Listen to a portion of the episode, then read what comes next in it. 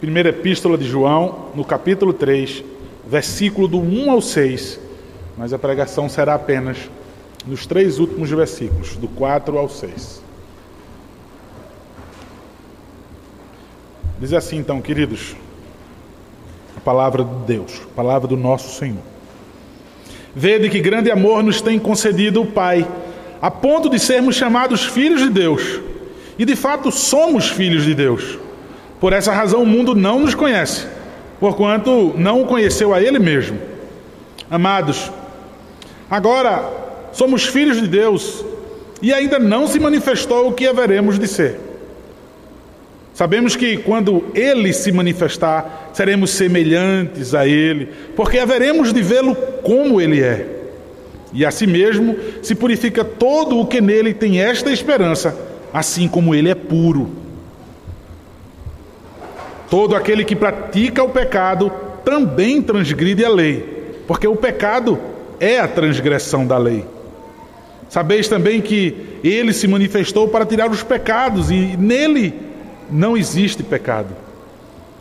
Todo aquele que permanece nele não vive pecando. Todo aquele que vive pecando não viu nem o conheceu.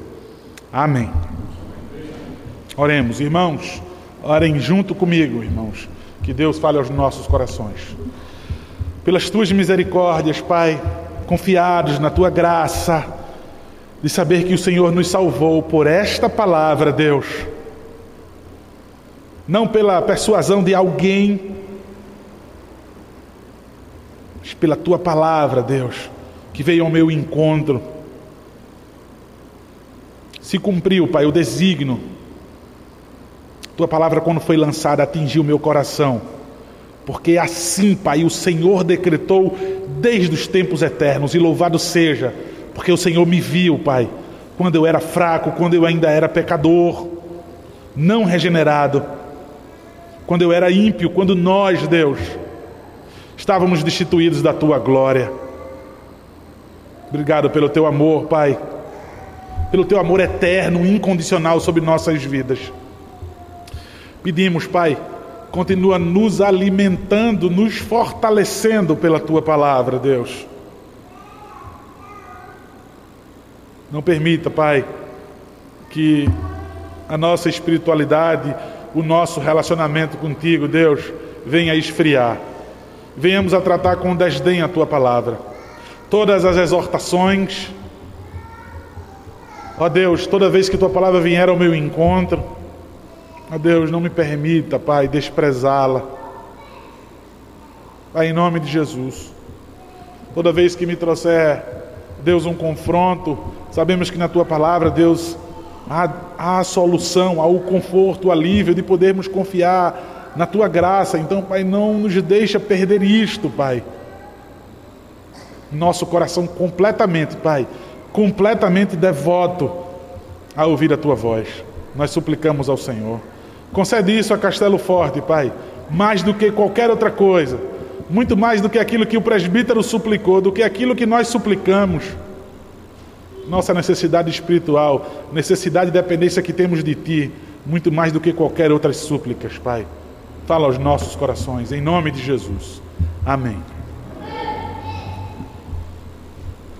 A, a igreja moderna, ela tem sempre reinventado ela sempre tem dado novas sugestões do que é pecado ou não. A igreja moderna, a cada dia, ela tem é, feito, entre aspas, uma reinterpretação das escrituras e tem dito o que é pecado e o que não é. Isso ah, influencia a geração cada vez nova e as mais antigas a, por si mesmos, relativizarem o que é pecado e o que não é. Palavra de Deus, então, ela deixa ah, de ser uma verdade absoluta para que possa ser dada à congregação, ao povo, sua própria resposta, o seu próprio conceito do que é pecado ou não. Uns são radicais, outros são mais tranquilos, são mais suaves. Cada um então define, cada denominação ou cada ah, congregação, cada pastor tem as suas vertentes teológicas. E o que me deixa mais triste é a impiedade que está ligada a, a esse posicionamento teológico. Eu não fico triste, irmãos, com a diferença de algumas coisas que não são claras na Bíblia, que a gente pode ter diferença e continuar sendo irmãos. Eu sempre tenho dito, né, de outras denominações que nós, que a Igreja Presbiteriana do Brasil considera a igreja irmã. Mas veja, irmãos, quando se trata de impiedade, aí eu não negocio. Quando aquela igreja, quando aquele pastor que lidera, aquele conselho entende aquilo como não pecado e vive ou fecha os olhos para a impiedade, eu não compactuo, ainda que tenha o nome de reformado, ainda que tenha o nome de presbiteriano.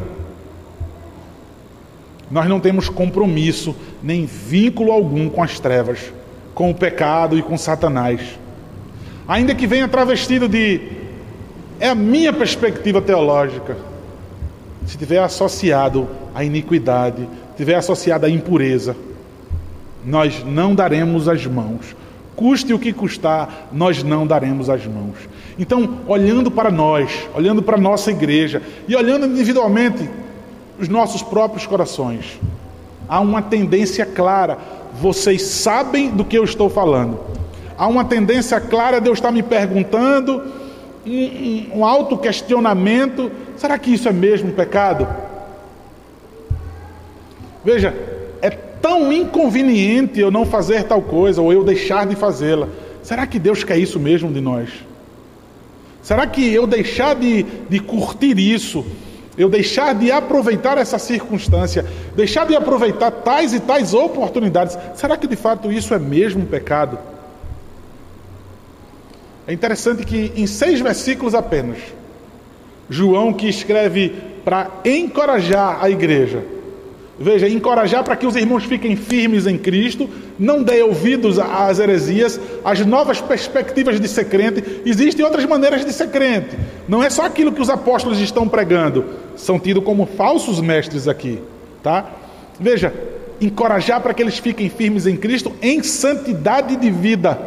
E encorajar os irmãos a olharem para a pessoa de Cristo e jamais duvidar que Jesus Cristo veio em carne, pois Ele é o sacrifício que tira o pecado do mundo. Veja que nos substituiu quanto à punição de Deus em relação ao pecado. Aquela sentença que Deus disse: se o homem pecar, ele vai morrer. Deus, então em Cristo Jesus se interpôs e morreu no nosso lugar. Abandonando essa crença de que Jesus Cristo veio em carne, não resta sacrifício, não há expiação, não há o livrar culpa de nós. João, para encorajar então a igreja a que fiquem firmes em santidade, a crer então na pessoa de Cristo. Veja, de tudo que a gente tem visto, em seis versículos apenas, ele fala sobre o amor de Deus e fala sobre o pecado. Amor de Deus e pecado. Vejam com, uma, com um ar de perplexidade Olhem com bastante atenção, que amor incrível. Deixa eu dar a medida desse amor ao ponto de vocês se tornarem filhos de Deus. Foi concedido a vocês, nesse amor, vocês serem chamados filhos de Deus. Juntamente, falando sobre o amor, sobre esse privilégio, sobre isso que foi derramado sobre nossas vidas. Seria tão bom, né, para algumas pessoas se ele silenciasse e não falasse dessa coisa tão chata, pecado. Tempo todo falando sobre pecado. Leia a Bíblia. Leia a palavra de Deus. O versículo então 4 continua sendo um encorajamento para a igreja para que eles fiquem firmes em santidade. O, capi... o versículo 4, 5 e 6 está incluso a, na necessidade do coração desse apóstolo, inspirado por Deus, a falar para a igreja aquilo que a igreja exatamente precisava ouvir. De tempos em tempos, irmãos, e eu posso dizer todos os domingos ou todos os dias, nós não podemos perder de vista a questão do pecado, do que ocasionou para Deus. Veja qual foi o resultado, qual foi a, a o resultado mesmo da nossa transgressão da lei, de eu dar as costas para a vontade do Senhor. E quando eu pequei? O que foi que aconteceu? O que foi que resultou? Veja, é muito fácil tratar com desdém quando eu não sofro a punição, quando o prejuízo não é meu, quando outra pessoa recebeu o prejuízo de uma culpa que é minha. João então encoraja a igreja, eu posso dizer de novo, ainda encorajando com essas palavras. Depois de falar sobre o amor de Deus, ele vai dizer: todo aquele que pratica o pecado também transgride a lei, porque o pecado é a transgressão da lei. Veja que reinvenção naquela época, veja que ousadia, veja só, para enganar e para confundir. Você tem que ver o que é pecado e o que é transgressão da lei. Você tem que entender. Né? Então, por favor, não confundam as coisas. Tudo para vocês é pecado. Essa era a conversa. Peraí, isso é pecado também? Rapaz, tu também é uma pessoa inconveniente demais. Tu também é fanático demais. Tudo teu é pecado. E aí João quer dizer: não se enganem. Porque o pecado é a transgressão da lei. Irmãos, o nosso símbolo de fé, o catecismo maior, a de Westminster, aqui foi feita a pergunta e vocês responderam. A pergunta de número 24. O que é pecado? Pecado é qualquer falta de conformidade com a lei de Deus ou a transgressão de qualquer lei por ela dada como regra à criatura racional. Novamente, a definição de pecado. Pecado é qualquer falta de conformidade com a lei de Deus ou a transgressão de qualquer lei por ele dada como regra a nós. Não venha querer relativizar, não venha querer é, definir, você mesmo definir o que é pecado. Não, não queira você mesmo construir as regras. Naquela igreja é pecado, ah, essa aqui não é não. Como que aqui não é pecado e por que lá é e vice-versa? E vice-versa. Por quê? Porque esse plural de opiniões acerca do que é pecado? Isso já existia naquela época. Veja, isso existe no meu coração e no seu coração. Pois, queridos, o, o pecado, a, a, a, palavra no original para pecado é errar o alvo. Mas veja, Pecado não é simplesmente errar o alvo. Para os gregos, quando eles ouviam falar sobre pecado, então eles cometeram uma falha. Eles tinham um objetivo, eles tinham uma direção e eles erraram o alvo. Então os crentes hoje pegam essa tradução, errar o alvo, então pecado significa é, é, é isso. Essa é a definição. A definição real para o crente não é errar o alvo, é a falta de conformidade com a lei de Deus e a transgressão dessa lei. Veja, pecado é ofender a Deus. Todo pecado nosso, ele é ofensivo, ele ofende a Deus. Veja, todo pecado, ele é rebelião contra Deus. Se eu pego a definição e escuto como o grego ímpio da época errar o alvo, é, pecado é uma falha. Então, você falhou contra seu irmão, mas você não significa que você falhou contra Deus. Eu já ouvi no seminário, veja, veja que absurdo. Jesus Cristo ele, ele falhou. Veja que, veja que conversa linda, veja, para não dizer diabólica. Não, é coisa de quem não tem o que fazer. Jesus Cristo ele não pecou, mas veja, ele pode ter errado o caminho. Não, o caminho é por aqui. Então eu, ele, ele falhou, ele se enganou, ele não errou. Veja a que ponto está a ociosidade do coração humano. Olha, olha o que é que o homem está se perguntando acerca do Senhor Jesus. Veja, em vez de buscá-lo conhecer cada vez mais em sua intimidade, procurar falhas. Veja, onde a Bíblia não diz, mas supor, isso é diabólico. Isso é deixar o coração navegar por, por mares a, a, de trevas, indo direto para o inferno, onde tem um penhasco que cai diretamente no inferno e ali ficará. Mas irmãos, veja, ele, ele dá uma, uma definição e ele coloca uma, uma geral. Ele não deixa escapar ninguém. Não é todo mundo, não. Aqueles que têm outro conceito é diferente. Então ele generaliza, ele diz: todo aquele que pratica o pecado. Veja, ele escreve, essas, ele escreve essa carta para crente. Já disse a vocês né, a linguagem fraterna, filhinhos, no significado de que eu sou mais velho do que vocês, sou mais experiente, mas numa linguagem carinhosa também. Alarguem os ouvidos, eu tenho vocês como filhos.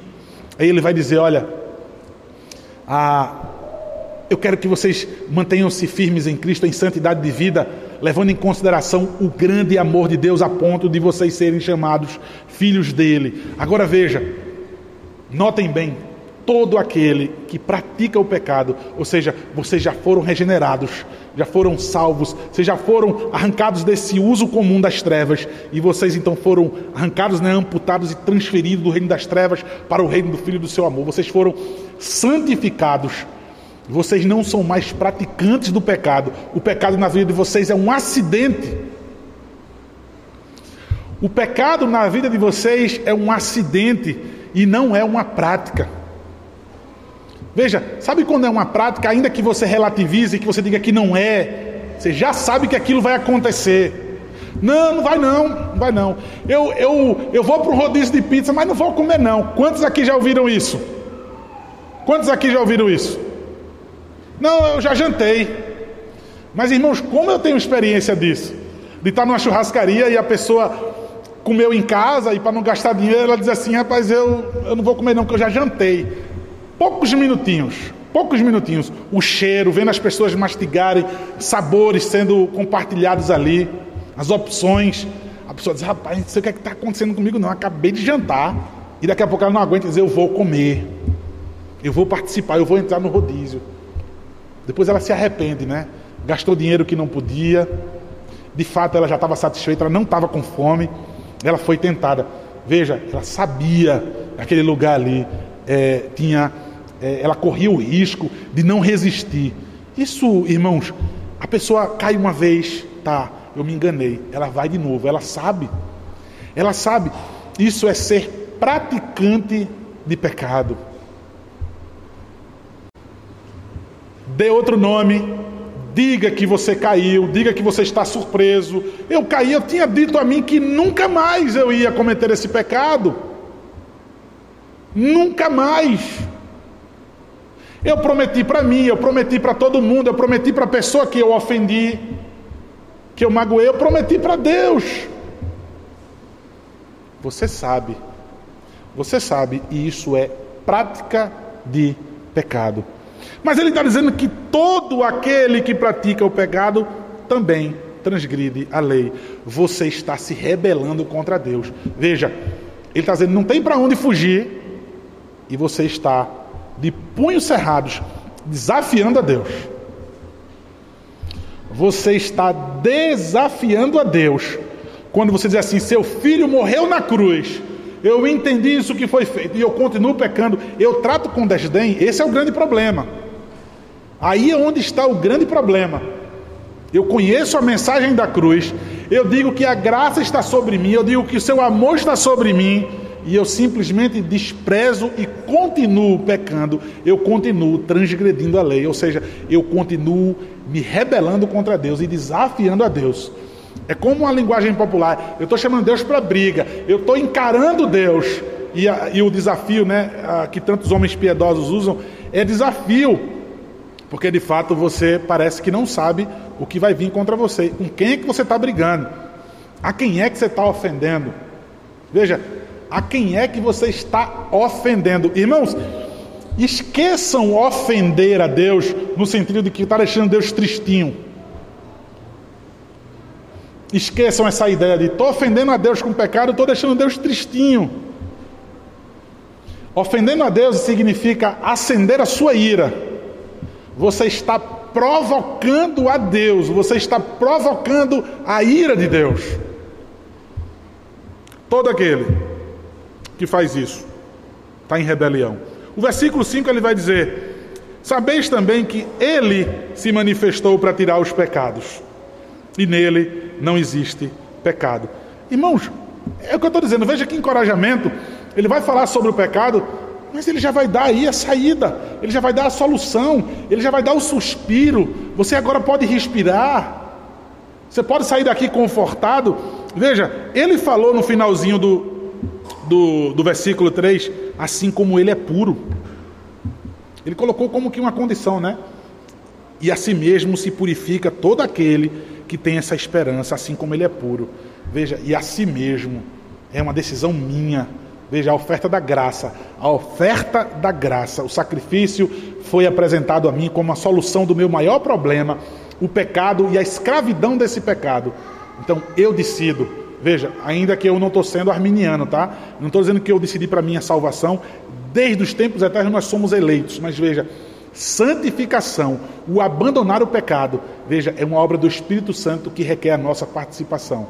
Então veja, irmãos, depois de ter falado no versículo 3 no final sobre a pureza de Cristo, assim como ele é puro, eu também devo me, me purificar. Ele diz: Olha, ele se manifestou para tirar os seus pecados. Vocês precisam saber disso, é, é a linguagem que ele usa. Sabeis também. Vocês não sabem o que é pecado? Eu não estou dando aqui a essência do pecado para vocês. Eu não estou aqui deixando claro a natureza do pecado, que é a transgressão da lei de Deus. Saibam também uma coisa: que Jesus Cristo foi enviado ao mundo Veja, a sua humilhação, a manifestação de Cristo. Eu posso entender isso como a sua primeira vinda, mas certamente é a segunda, porque a, a, a segunda não. Eu posso entender isso como desde o seu nascimento a, até a, a, sua volta. Eu, assim eu posso entender a manifestação dele. Mas veja, irmãos, é, é porque é, é confiar numa, numa, numa administração de salvação essa segurança de salvação em nossas vidas. Veja, de que a manifestação dele, como eu estava começando a dizer, eu repito, veja, de saber que ele veio ao mundo, toda a humilhação de se encarnar na sua criação, nascer numa manjedoura, morrer sem ter onde, onde reclinar a sua cabeça, sofrer nas mãos dos homens. Veja, morreu, morreu na cruz do Calvário, porque qual é o motivo da sua morte? o meu pecado, a transgressão da lei. Veja, para que eu não vivesse mais na prática do pecado, ele se manifestou. Saibam também isso. Saibam também isso. Estou falando do amor de Deus. Eu estou falando sobre a purificação. Eu estou falando que, veja, vocês não devem viver mais na prática do pecado. Saibam que ele se manifestou justamente para isso, para tirar os seus pecados. Então, por que que você continua praticando?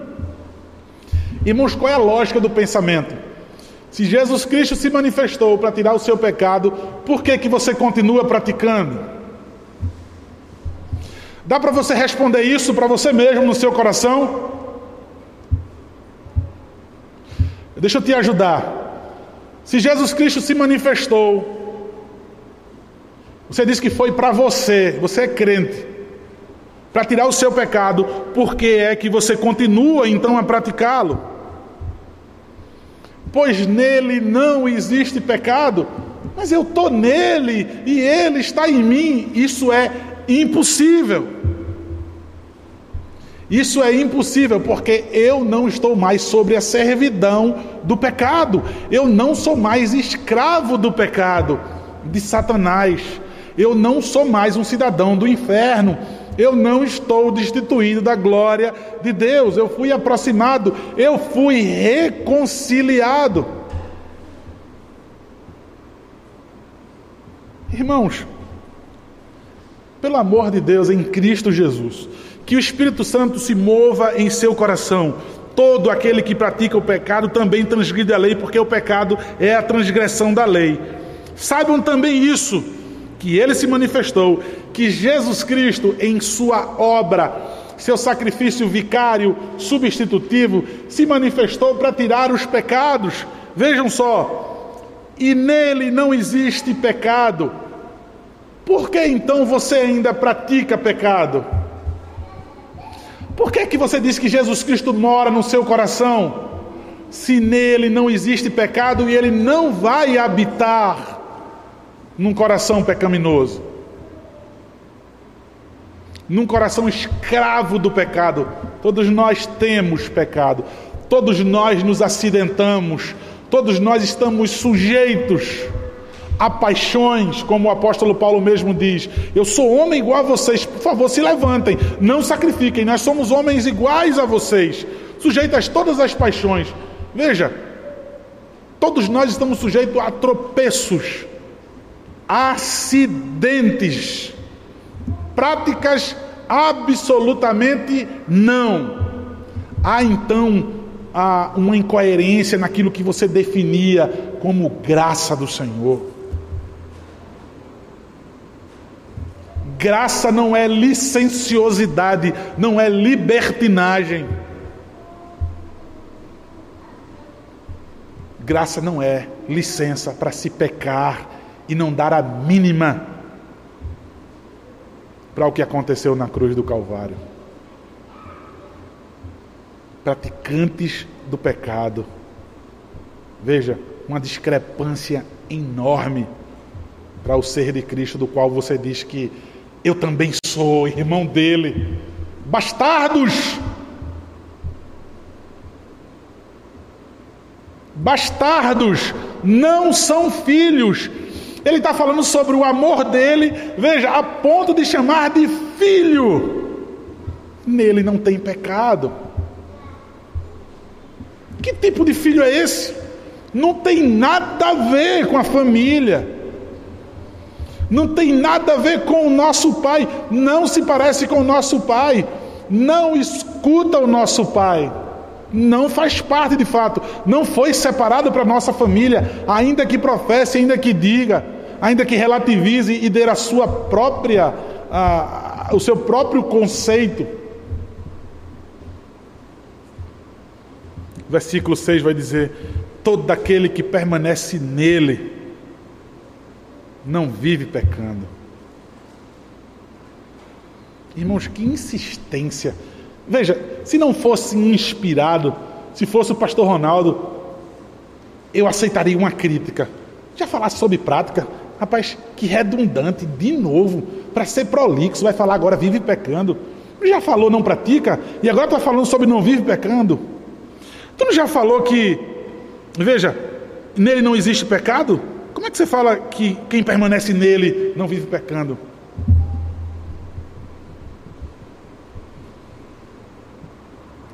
Será que existe motivo? Veja, se você crê que isso é a palavra de Deus, da qual você está lendo diante dos seus olhos, será que você não consegue perceber a insistência?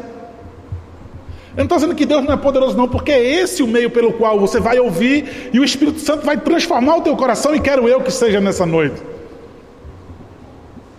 Não vive na prata do pecado, não vive pecando.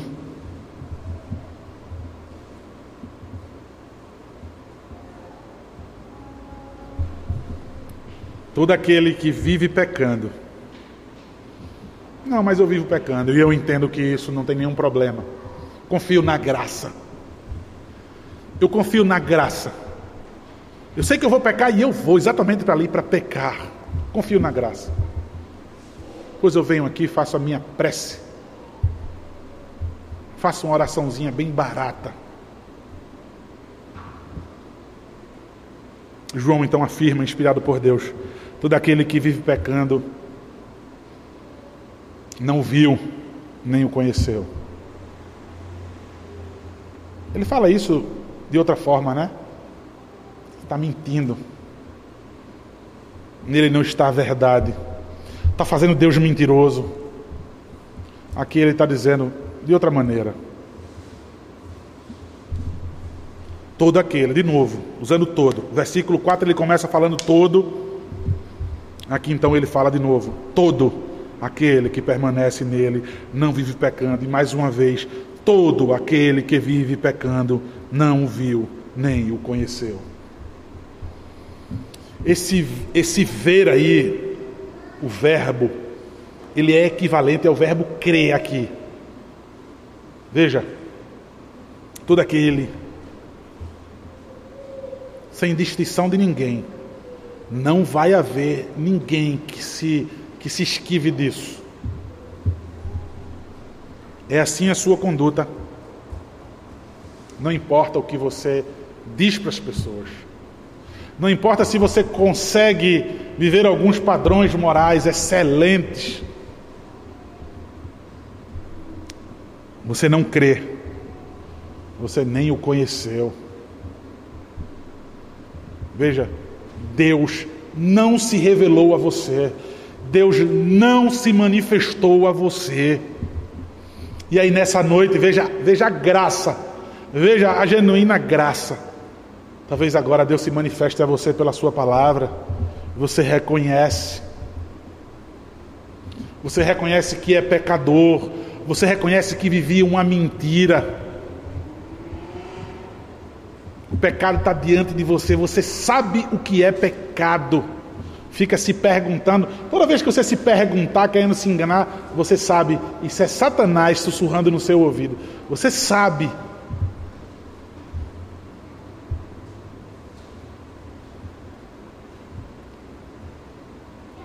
Irmãos, é tão óbvio, é tão claro, só que não está sendo pregado. Não está sendo pregado. Cada vez mais, irmãos, está sendo comum os textos bíblicos pregados nas igrejas. Está sendo comum, a gente já sabe quais são os textos que vai pregar. E esses textos estão sendo cada vez mais escondidos. E o povo não lê. Se o povo lê, é como misticismo. Li uma porção, já estou abençoado.